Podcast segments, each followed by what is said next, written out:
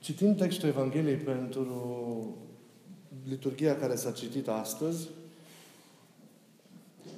apropo de reacția oamenilor din Ținutul Ghergesenilor, am fost un pic mai marcat special, nu atât de faptul că ei l-au respins pe Hristos, sau pentru că nu l-au înțeles pe Hristos. Cumva am, am, am încercat să scuz atitudinea asta lor, deși e, nu e justificată. Dar am fost mai mult impresionat, în sensul de impresionat negativ, de indiferența lor, legați fiind exclusiv de cele materiale, nu? Acea turmă, de indiferența lor cu privire la, la, la soarta semenului. Eu m-am preocupat mult de, de, de textul acesta cu Ghergesenii în varianta lui Marcu și acolo e unul singur, de-aia o să mă refer, dacă vorbesc mai mult, îmi vine să mă refer la un singur între cei decât la doi. Și n-au fost preocupați de soarta lui, le-a fost indiferent. Dacă nu l-ar fi cunoscut, era poate scuzabilă și atitudinea lui, că nu l-au cunoscut, dar l-au cunoscut. Citiți textul similar de la Marcu și o să vedeți câte detalii de Sfântul Evanghelist, de modul în care se manifesta omul acesta posedat. Și o să vedeți că oamenii nu au fost uh, neimpresionați de situația lui și nu au fost departe de situația lui. Ei, ei înșiși au căutat să-l oprească și cumva să-l tempereze prin varii, varii feluri sau modalități. Deci, zonei omul acesta era, era cunoscut. Să nu bagi deloc de seamă faptul că el, după acest eveniment, ne spune iarăși Marcu în relatarea sa, stătea îmbrăcat, frumos și cu minte, astea sunt cuvintele, la picioarele lui Iisus. Și să vezi doar paguba materială, e un lucru cumplit. Să nu te poți bucura că acel frate al tău, cum spune Evanghelia în alt loc, mort a fost și a înviat, pierdut a fost și s-a aflat. A fost izbăvit de, de asemenea tulburare pe care tu o știai de foarte mult timp. Să nu-ți spună nimic lucrul acesta, să nu te miște cu nimic, să nu te sensibilizeze cu nimic. Mi se pare un lucru extraordinar de, de cumplit. Și de, de aceea mi-am zis că aș vrea ca astăzi, în continuarea textului evanghelic, să vă pun la inimă câteva gânduri, chiar dacă pe unele din ele le știți, legate de relațiile care trebuie să existe între noi și semenii noștri, între noi și aproapele nostru. Pentru că nu aș vrea ca astfel de situații să existe vreodată între noi. Nu aș vrea ca cineva vreodată să-mi spună, uite, părinte, un frate sau o soră de-a ta nu s-a putut bucura de bucuria respectivei persoane. Un frate sau o soră de-a ta n-a suferit cu cutare persoană, ci din contră a fost mulțumită de necazul care i s-a pricinuit. Nu vreau ca cineva să-mi spună că, uite-te, cutare frate sau soră a ta, cumva e acolo când tu o vezi și altfel e acasă, altfel se poartă la serviciu, altfel este atunci când iasă, când iasă în lume. Acestea sunt, sunt lucruri dureroase pentru, pentru, pentru un părinte. Și de aceea aș vrea ca încă o dată, prin cuvintele de astăzi, să vă, să, să vă pun înaintea ochilor voștri sufletești chemarea aceasta de a avea coerență între ceea ce se întâmplă în interiorul nostru în legătură cu Dumnezeu și exteriorul nostru în legătură cu, cu oamenii. Ceea ce este înăuntru trebuie să se răsfrângă și în ceea ce este în afara noastră și să impacteze relațiile noastre cu lumea, cu oamenii de lângă, cu oamenii de lângă noi cu care intrăm în contact.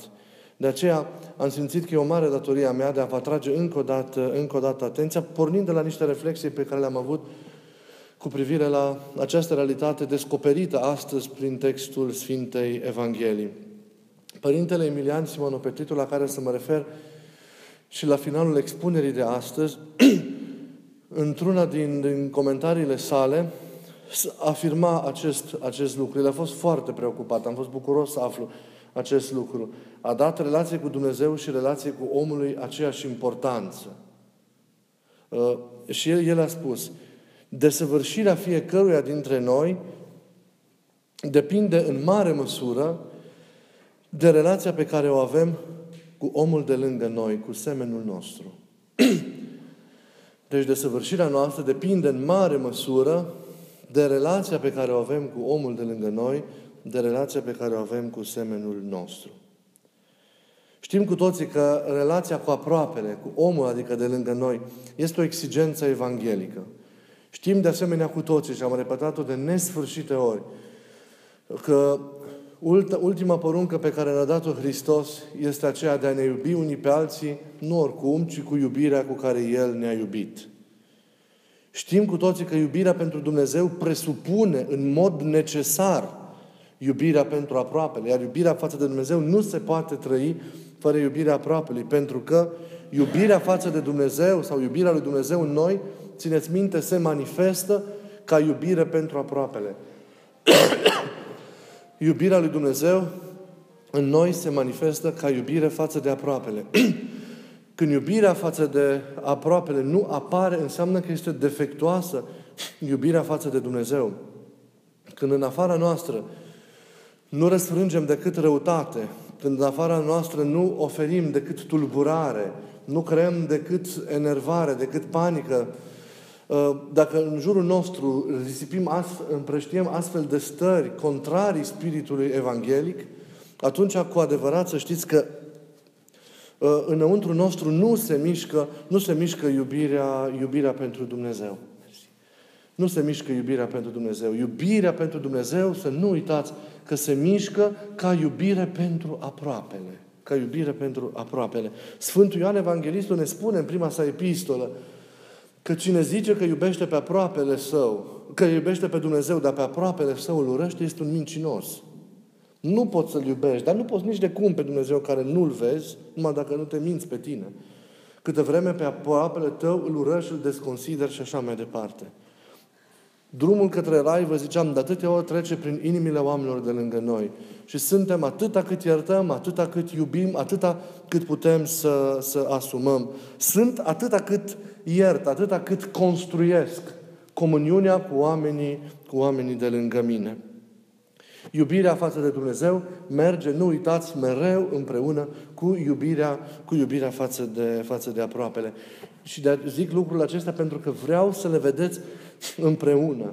Dacă undeva apare o problemă, să știți că acea problemă impactează întregul. E anormal ca un creștin să aibă o atitudine nefirească față de oamenii din jurul lui, oricât de mult ar greși aceștia.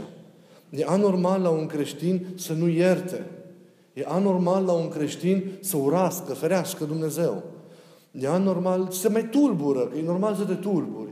Dar soarele trebuie mereu să apună peste tulburarea ta.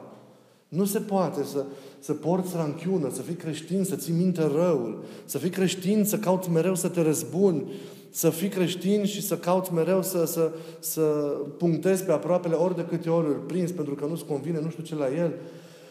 De când creștinii caută să judece oamenii, de când creștinii caută în aproapele puncte din acestea de care să se agațe pentru a-i judeca, e, e nefiresc. O, orice atitudine de judecată și de osândire a aproapelui este nefirească la un creștin, nu se poate justifica sub nici o formă.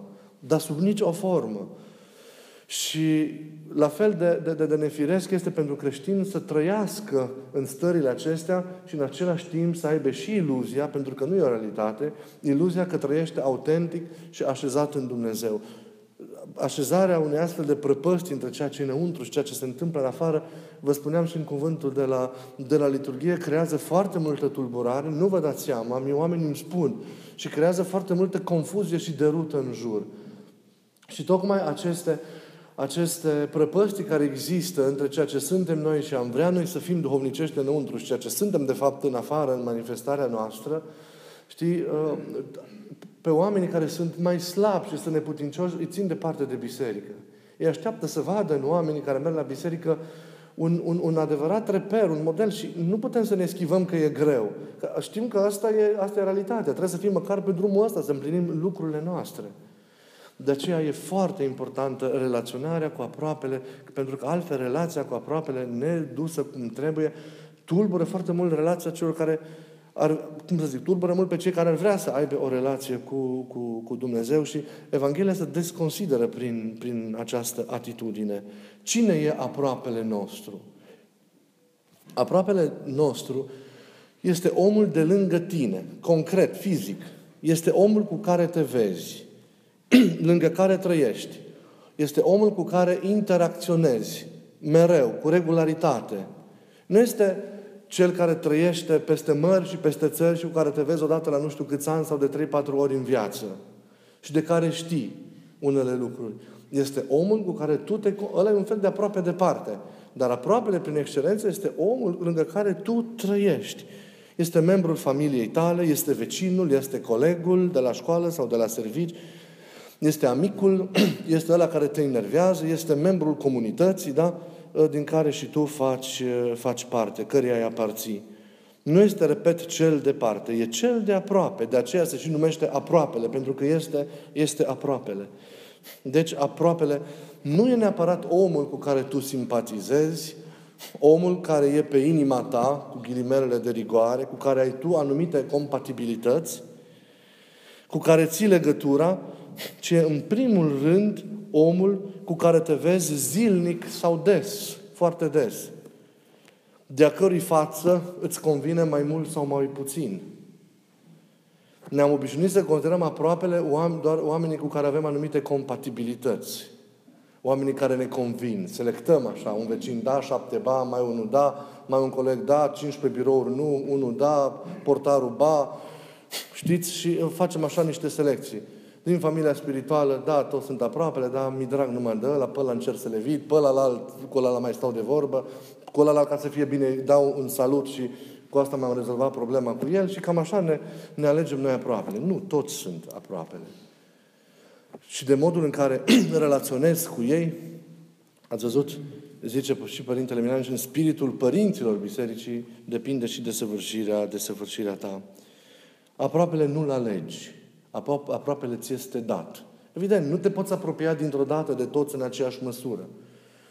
Față de unii vei face pași extraordinari, vei trăi beatitudinea unei prietenii extraordinare și a unei uniri în iubire extraordinare. Cu alții nu vei reuși decât să faci anumiți pași. Dar dată fiind greutatea situației, acești pași făcuți cât de mici și de puțin contează atât de mult pentru, pentru cer. Aproapele, oricum ar fi, e un dar de la Dumnezeu față de care tu trebuie să te porți responsabil. Și relaționarea, relaționarea cu el e scara pe care tu, zic părinții, te poți sui către Dumnezeu. E poarta prin care tu intri la Dumnezeu, prin care tu ai acces la, la Dumnezeu.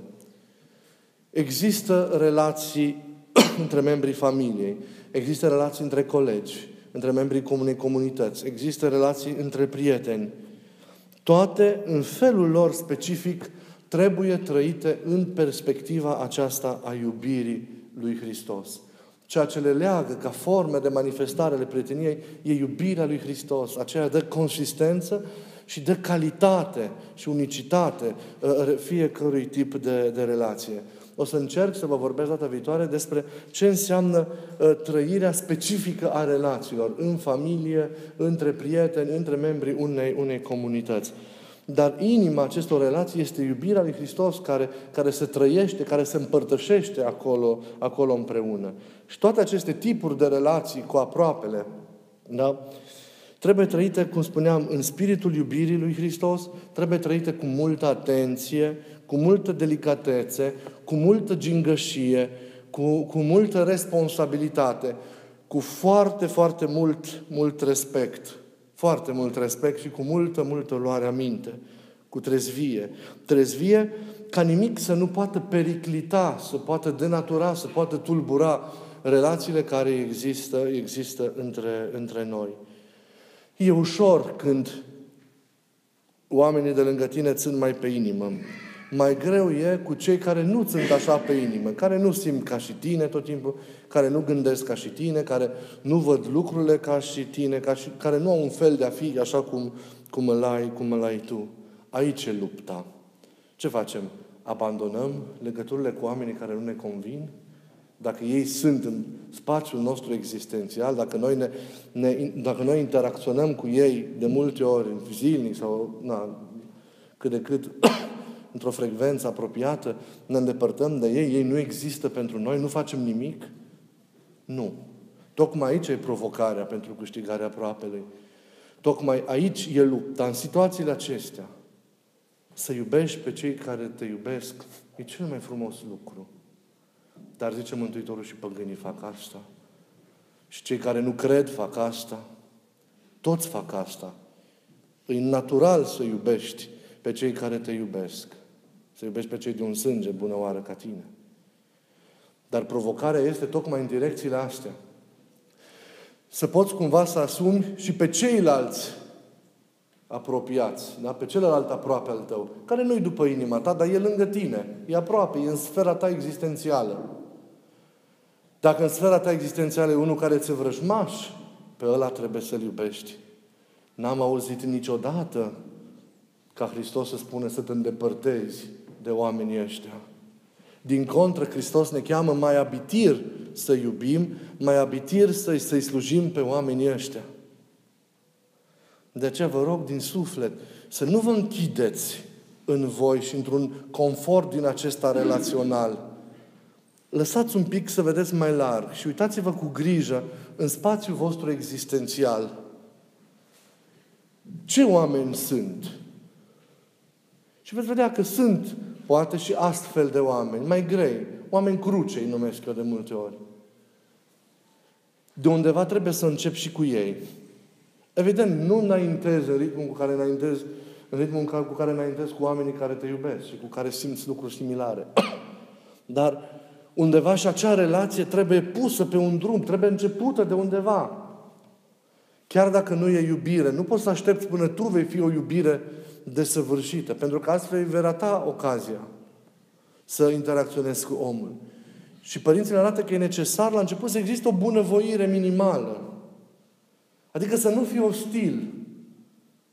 Să renunți un pic, să te smerești, să lași de la tine și să faci tu primul pas. Și să începi să te deschizi, să începi să vorbești, să începi să întrebi, să construiești un dialog simplu. Și atât. Și să te rogi mult. Și să lași, te încredințezi Dumnezeu și lucrurile vin. Dar să creezi un cadru în care mai apoi să vină, să coboare și să lucreze, să lucreze Duhul. Până ca noi să ne curățim, să ne întărim în iubirea Lui și ea să lucreze prin noi și să se dăruiască prin noi, e nevoie ca noi să facem acești primi pași care se numesc pași ai bunei voințe. Pași de bună voire.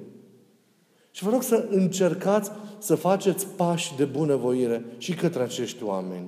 Uitați-vă. Și faceți-i. Oricum vă întreb la spove. Da? Încercați să faceți. Și față de astfel de oameni, dacă există, nu, trebuie, nu cer ritmuri similare cu oamenii față de care simțiți iubire și care vă iubesc. Dar ce vă rog este să încercați să așezați lucrurile pe un drum și cu astfel de oameni care fac parte din ceea ce Mântuitorul Hristos spune că sunt categoria aceasta a aproapelui nostru. Deci vă rog să, să rețineți că aproapele nu este doar omul care ne place, omul care gândește, care este ca noi, omul care ne convine. Aproapele omul de lângă noi. Și nu e normal ca un creștin să aleagă. Nu e normal ca un creștin să facă diferențe între cutare și cutare. Normal că diferențele cumva sunt la început, știți ce vreau să spun. Dar trebuie început o, o lucrare, început o lucrare și în direcția, în direcția aceasta.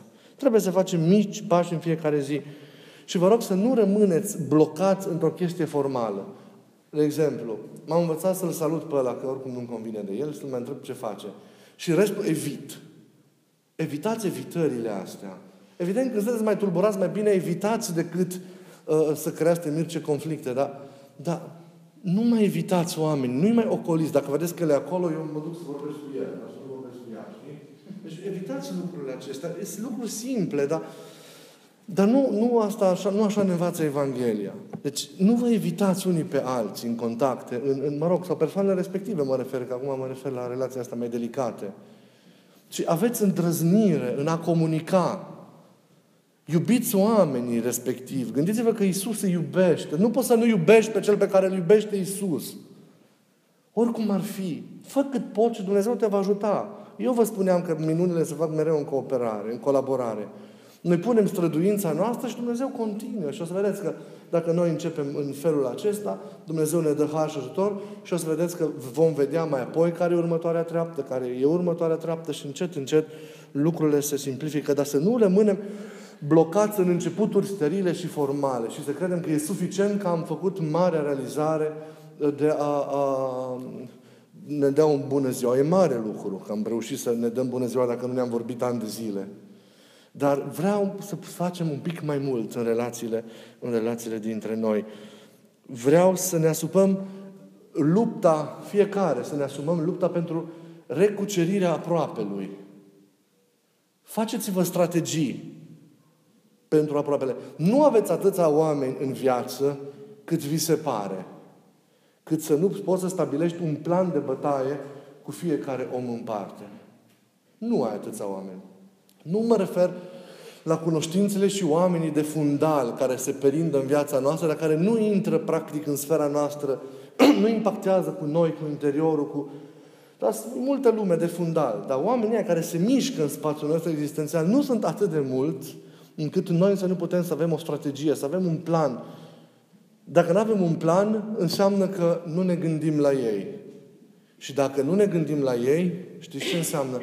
Că nu ne rugăm pentru ei. Dacă toți ai noștri, oameni din spațiul nostru existențial, dacă pentru ei ne-am rugat, dacă la ei ne-am gândit, să știți că n-am mai stat liniștiți. Începeți poate chiar așa. Gândiți-vă oamenii aia, trei, patru puncte care sunt mai delicați. Ia puneți la rugăciune în fiecare zi. Și o să vedeți dacă Duhul o să vă lase să stați liniștiți multă vreme. O să vedeți că o să simțiți nevoia să faceți ceva. Și o să știți ce aveți de făcut. Dar încercați un pic să deblocați, să nu vă mulțumiți cu relații formale. Bunăvoința de început este o etapă, dar nu rămâneți cantonați în ea. E foarte, e foarte important. Să învățăm să ne venim în întâmpinare mereu unii altora. Să ne pese, să, să fim receptivi la încercările, la bucuriile fiecăruia. Pentru că doar împreună, noi și oamenii aceia spre care facem pași, putem forma o unitate. Fiecare om e prețios în felul lui de a fi. Nimeni nu ține locul lui nimeni, fiecare om e unic, valoarea ta nu ți-o dai tu, ci ți-o dă cel de lângă tine. Să fugim de formalism, să fugim, fugim mereu de mască, să fugim mereu de răutăți, să fugim mereu de minciuni, să fugim mereu de invidii, de judecare, de bârfeli, de clevetire. Fiecare să învețe să lase de la el. Să nu impune o dreptate omenească, să se împlece smerit în fața celuilalt ca să nu închidă calea comuniunii. Nu mai contează dreptatea ta dacă comuniunea se pierde. Dacă ai pierdut dragostea, dacă ai pierdut prietenia, dacă ai tulburat, nu mai contează cu dreptatea, ai merge în ea. Dar nu-i dreptatea lui Dumnezeu, e dreptatea diavolului. Ăsta e contabil și caută să plătească tot timpul. Dreptatea lui Dumnezeu e milă, iertare, e înțelegere, e compasiune. Nu știu de ce apare tendința de judecată în viața noastră a oamenilor. Câtă vreme nimeni nu ne-a dat-o. Judecata nu e o prerogativă noastră. Sfinții vor judeca lumea, dar la sfârșitul veacurilor. Hristos e judecătorul, dar acum mântuiește. Nu e parusia. Și judecata e a Lui. Nu e a noastră. Atunci, noi trebuie să privim la modul în care El ne-a judecat și s-a raportat la noi. Am căzut. Care a fost atitudinea Lui? Ne-a iertat. Ne-a iubit. A venit la noi. S-a făcut ca unul dintre noi. S-a făcut tuturor toate ca să ne mântuiască. Ne facem noi tuturor toate? Sau judecăm, bârfim, condamnăm, sancționăm, trimitem în iad așa gratuit pe unul pe altul, că nu-i ca noi, că nu crede ca noi, că nu știu prostii. Deci nu suntem deloc compatibili cu Hristos la lucrurile acestea. Să nu stricăm comuniunea. Lăsați și Duhul Sfânt te va îngădui, va îngădui ca adevărul tău să ajungă la inima omului într-o altă manieră. Dar tu faci el sacrificiu de a nu strica pentru niciun motiv relația cu oamenii. Aceasta este și, și un imperativ necesar pentru pacea rugăciunii. Nu te poți ruga dacă ești în conflict cu lumea. Dacă nu ai o relație așezată, egal pe ce treaptă a ființării în relația respectivă ești, trebuie să ai o pace cu oamenii. Nu poți, dacă te-ai strâmba la unul, să crezi că după aceea te rogi în tihnă. Că nu, nu e ok. Dacă ai inimă bună, inima te va seziza că nu e ok. Du-te și vorbește cu omul ăla și atunci întoarce-te să te rogi. Ăsta e principiul. Și trebuie să avem grijă vă rog la un lucru, că ăsta l-am sesizat foarte des și nu știu, de la Dumnezeu de la dracu am chestia asta, să văd detalii acolo. Vă, vă rog să vedeți un lucru, că nu doar faptele mari sunt cele care impactează și strică foarte mult relații. Aveți grijă la mărunțișuri. Aveți grijă la ce cuvinte spuneți, cum vorbiți cu aproapele. Repete, galcine e aproapele, e membru familiei, soțul, soția, copilul, bunicul, e vecinul, e colegul de servici, e membrul comunității de care aparții, a familiei tare spirituale, e, în sfârșit, omul de lângă tine. Vă rog din inimă, trebuie să avem grijă cum vorbim, cum spunem lucrurile, dar ce cuvinte spunem, să avem grijă cum privim, ce gesturi facem. Nici nu știți cât de mult poate să strice o privire nepotrivită, cât poate să tulbure în sufletul celuilalt. Sau al meu care văd, de exemplu, niște schimburi fără ca cineva să știe că eu văd lucrul ăla. Foarte mult mă tulbur. Eu pătimesc pentru lucrurile astea, să știți. Dacă mă vedeți tulburat vreodată, eu nu mă tulbur pentru temirce lucruri interioare de multe ori, dar mă tulbur pentru lucrurile care există. Că problema cu unității în, între frați, care știu că e atât de important pentru Hristos, e o mare problemă pentru mine. Dacă vreți, așa vreodată, să mă răniți pe mine, nu o să puteți să mă răniți decât cu lipsa comuniunii și a dragostei dintre voi. Cu asta pe mine mă puteți termina, mă puteți face să abdic și să renunț și să mă retrag. Dar zic ca principiu. Asta e, e, e, un, mare, e un mare punct vulnerabil al meu, dar uh, tocmai înțelegeți. Trebuie să fim așa, pentru că altfel nu e bine. Nu e bine. Nu e bine. Toți trebuie să facem așa. Să iertăm dacă e cazul. Să împlinim binele și iubirea. Și apoi Dumnezeu ne-a îngăduit să intervenim. Cum vă spuneam, să vedem mereu în, în, în chipul lui Hristos în celălalt. Vă ziceam adineauri, cum să nu-L iubesc pe cel care, pe care îl iubește Hristos? Să fim atenți atunci la nevoile Lui, la frământările Lui, la căutările Lui, la încercările, dar și la bucuriile și la bucuriile Lui. Să avem grijă la toate și să avem un comportament responsabil și în cele mari, cum vă spuneam adineauri, și în cele mai mici, și în gesturi, și în cuvinte. Când vine cineva și, și, și, și bucură-te că mă nevoiesc eu toată noaptea și îmi plâng păcatele și lupt cu carnea care nu mă lasă în pace, e o treabă. Dar dimineața când eu vin și te văd, zâmbesc. Ce mai faci? Ești bucuria mea că te văd. Lupta e a mea, dar faptul că te văd dimineața e bucuria mea. Sfântul Serafim de Sarov așa îi saluta pe toți pe care îi întâlnea. Hristos a înviat, bucuria mea, și râdea la ei. Și numai El știa prin câte a trecut în toate nopțile Lui de veche. Dar nu știu, să nu fim triști când ne vedem unii pe alții. Nici să nu...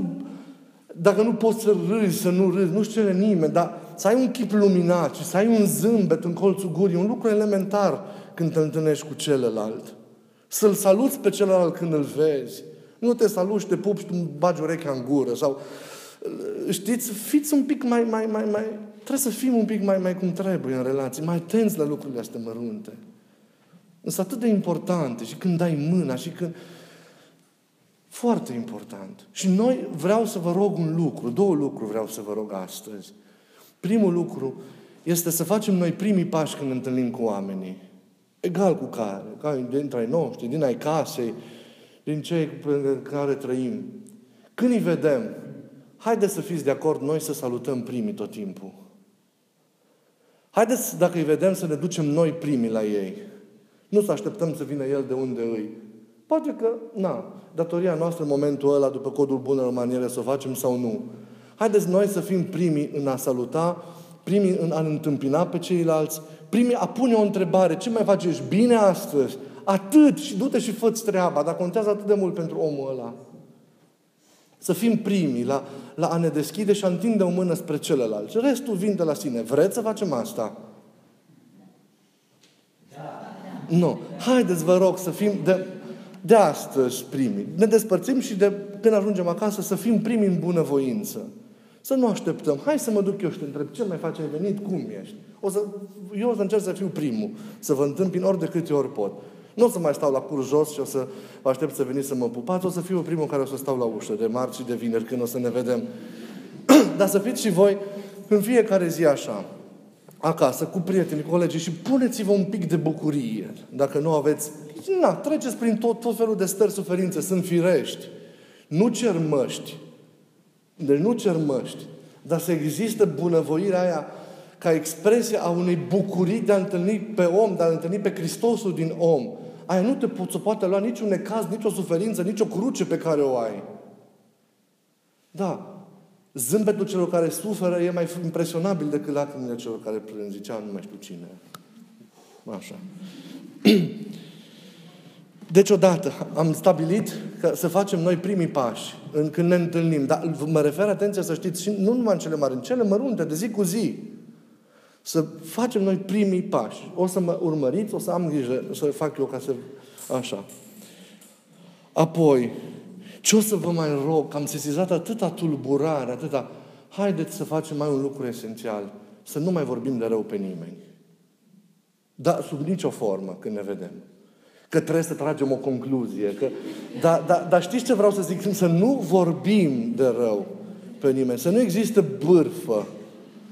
Când cineva nu-i de față, să, nu, să, să, să nu-l vorbim. Dacă nu e vorba de a ajuta, dacă nu e vorba de a ne implica cu ceva, în sensul ăsta zic.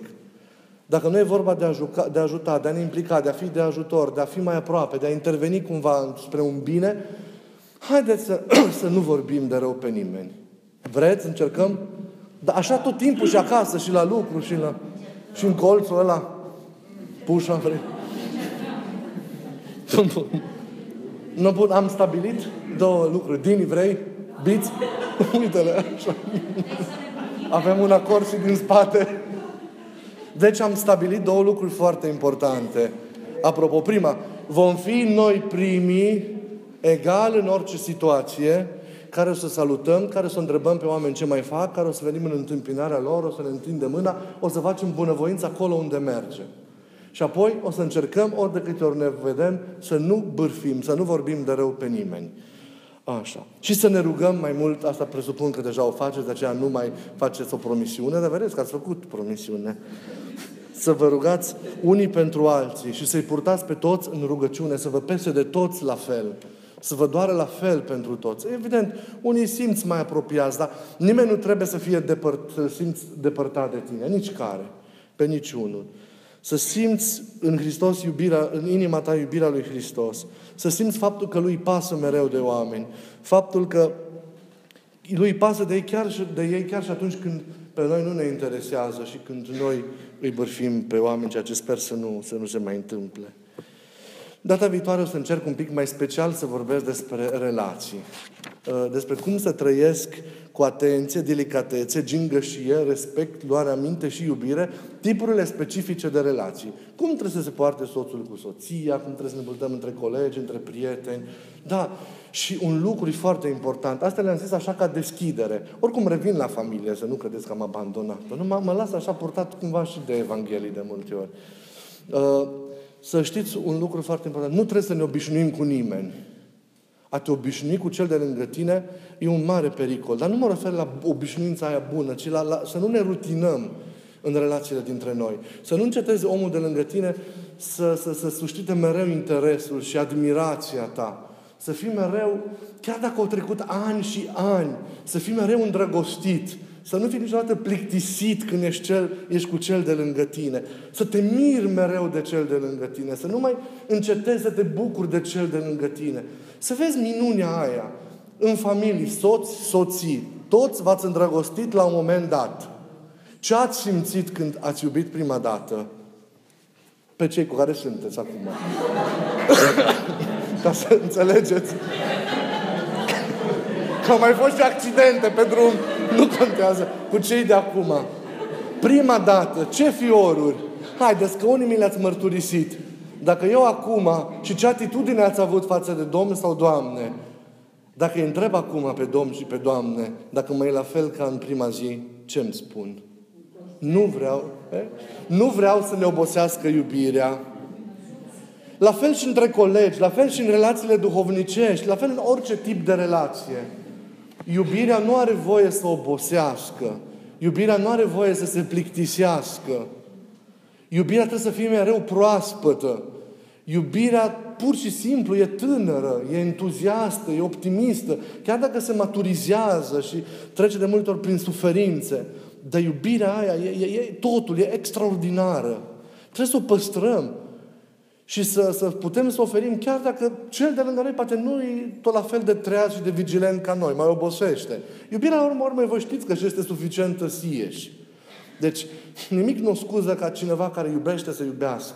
Dar vă rog să, să, să iubiți așa cum trebuie. Și noi trebuie să salvăm iubirea din lume și trebuie să dăm o mărturie frumoasă de iubire lumii. O iubire responsabilă, atentă.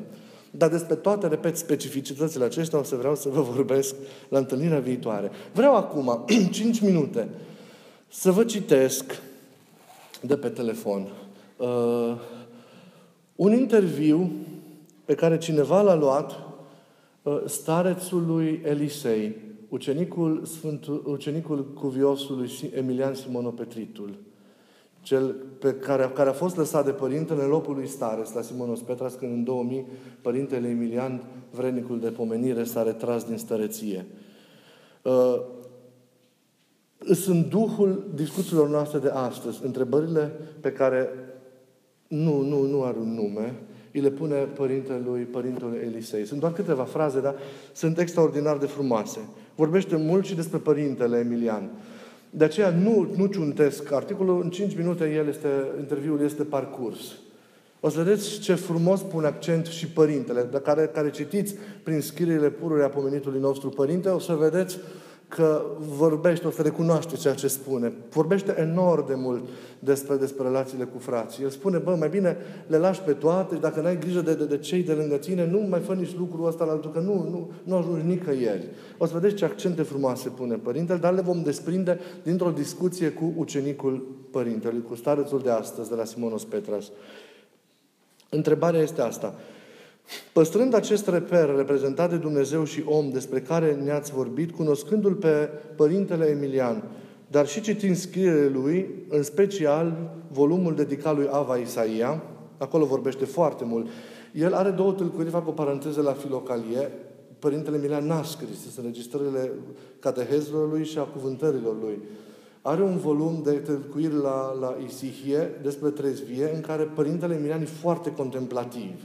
Și are un volum foarte practic, în care foarte mult vorbește despre relațiile dintre frați, care sunt comentariile la Ava Isaia. Așa spune, vedem că interesul părintelui în acele lucrări cade asupra relației omului cu semenul său. Spunea Gheronda că desăvârșirea fiecăruia depinde în mare măsură de relația pe care o avem cu semenul nostru. Spuneți-ne câteva cuvinte despre acest lucru și răspunde Părintele Elisei. Pentru Gheronda, Gheronda fiind Părintele Emilian, relațiile dintre oameni era cel mai important lucru, atât în comunitățile umane, cât și în obștile călugărești. Acesta era un punct central al lucrării sale pastorale. Gheronda spunea, l-ai rănit pe fratele tău, ești în afara comunității. Acest lucru nu e o învățătură nouă, o spun și părinții. Celălalt este binefăcătorul nostru. Însă acest lucru este mai greu de pus în practică. Gheronda avea un mare respect pentru fiecare om care este chipul lui Dumnezeu. Nici nu ne putem închipui noi cât de adânc era acest respect al Părintelui Emilian pentru celălalt. Gura Părintelui nu putea rosti niciodată vreun cuvânt viclean și rău la adresa cuiva. Chiar avea o vorbă Gheronda. Vorbirea despre altcineva este ca un fulger. Îți amintești acest cuvânt, așa-i? Da, da, desigur, spune cel care întreabă. Spunea în mod repetat asta părintele. Și revine Părintele Elisei. Spunea acest cuvânt ori de câte ori avea prilejul. A vorbi despre cineva fără ca acela să fie prezent, a vorbi cu răutate, ce este o catastrofă pentru viața duhovnicească a omului. De aceea Gheronda repeta mereu cuvântul acesta ca toți să-l înțeleagă. De asemenea, orice i-am face și i-am spune lui Dumnezeu, El nu se supără pe noi, pentru că este Dumnezeu și este puternic și iertător. Nu vrea să spună ceea ce a spus, zice Dumnezeu despre noi. Este de ajuns să avem un gând de părere de rău că Dumnezeu ne-a și iertat. Dar omul nu este așa. Omul este slab, iar Gheronda cunoștea foarte bine slăbiciunile sufletului omului. Cunoștea adâncul sufletului omenești toate legăturile care se formează între oameni și cum se formează aceste legături și, de asemenea, cum trebuie întreținute ele. Știa foarte bine cât de fragil este omul. Zicea, l-ai rănit cu o vorbă pe fratele tău, ei bine, află că îl poți răni pentru tot restul vieții lui. Vedem și noi că atunci când se întâmplă ca cineva să ne facă sau să ne spună ceva rău, nu putem trece ușor peste faptele sau vorbele aceluia. Îmbătrânești de multe ori, din nefericire, tot nu uiți. Trebuie să se întâmple alte evenimente pentru ca într-un final să treci peste asta. Vedem, iată, cum poate fi influențată viața noastră duhovnicească de relația cu semenii. Spunea Gheronda, cum poți avea o viață duhovnicească aleasă în familia ta dacă nu ai o relație cum se cade cu cei din familia ta? Poate unul ca acesta să aibă o relație cu Dumnezeu dacă nu-i respectă și nu-i iubește și nu-i prețuiește pe cei de lângă el, dacă nu poate să aibă o relație cu cei de lângă el? Nu poate. E ca și cum vrei să ajungi într-un anumit loc, dar tu nu poți să mergi. Dacă nu mergi, cum vei ajunge acolo? Te vei clătina și te vei strădui degeaba. Nimic nu vei reuși. Dacă nu ai liniște și ești tulburat, nu poți să faci nici măcar un pas în viața duhovnicească. Observând această fragilitate și vulnerabilitate a sufletului omenesc, precum și fărâmițarea firii omenești, Gheronda sfătuia să avem grijă ce vom spune semenilor noștri, pentru ca vorbele noastre să nu-i rănească și ce vom, cum ne vom purta față de aproapele nostru, ca purtarea noastră să nu-i rănească pe ei. S-a întâmplat ca odată să am o discuție cu cineva, zice Părintele Elisei, iar Gheronda a auzit discuția mea.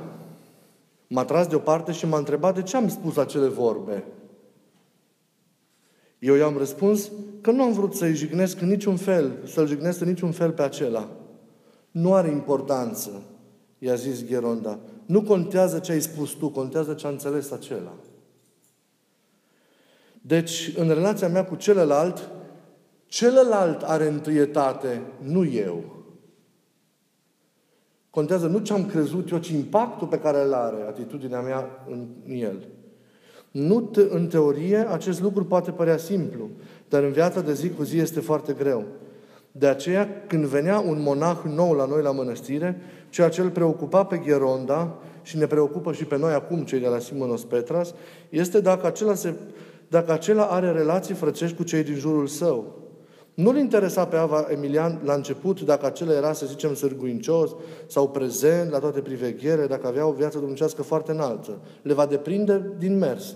Nimic din toate acestea. El voia la început să vadă dacă acela știe să se înțeleagă cu ceilalți și iubește întru toate locul în care a venit. Poți tu să viețuiești cu ei, le zicea Părintele Emilian. Azi, unul e vest, altul e trist, mâine se întâmplă invers. Poți tu să stai în preajma lor, să le asculți problemele, frământările. Acestea sunt lucrurile care te vor ajuta să înaintezi duhovnicește. Despre ce asta este vorba. De aceea Gheronda avea măsura aceasta a relației cu celălalt, a relației dintre monahi în cadrul obștii. Această atitudine are, de altfel, și un fundament teologic cât se poate de solid, pentru că în chipul celuilalt noi îl vedem pe Hristos. Dacă, de exemplu, un bărbat își iubește soția, el îl iubește implicit pe Dumnezeu. Atunci când eu îl ajut pe celălalt, fac o lucrare dumnezeiască, pentru că ajutorul meu îl bucură, îl bucură pe celălalt. Asta înseamnă că gândurile mele, pacea mea, fericirea mea, mântuirea mea depind în permanență de celălalt. Acea persoană poate fi Gheronda sau soția sau copiii sau fratele, nu are importanță. Important este că poarta către cer nu se poate deschide decât prin intermediul celuilalt. Fiindcă celălalt este cel care pune în valoare harismele tale. Iubești? Cum iubești? Pe cine iubești? Pe tine însuți? Asta nu are nicio valoare, chiar vătămător. Te bucuri? Cum te bucuri? Te bucuri singur? Te bucuri împreună cu celălalt. Așadar, darurile tale se vor vedi în prezența celuilalt. Trebuie să amintim aici cuvântul Sfântului Ioan Hristostom, care spune că cei săraci sunt de fapt binefăcătorii noștri care ne îmbogățesc spiritual pe noi. Așa spunem și noi, că celălalt este binefăcătorul nostru, că fără el nu putem, fără aproapele, nu putem progresa duhovnicește.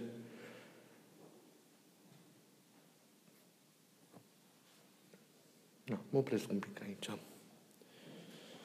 Să încercăm să împlinim lucrurile acestea și să privim un pic cu, cu, cu luarea minte la ce înseamnă relația cu aproapele, aproapele nostru și să dăm acest ton, da, în familie, în societate, în lume, e extraordinar de, de important.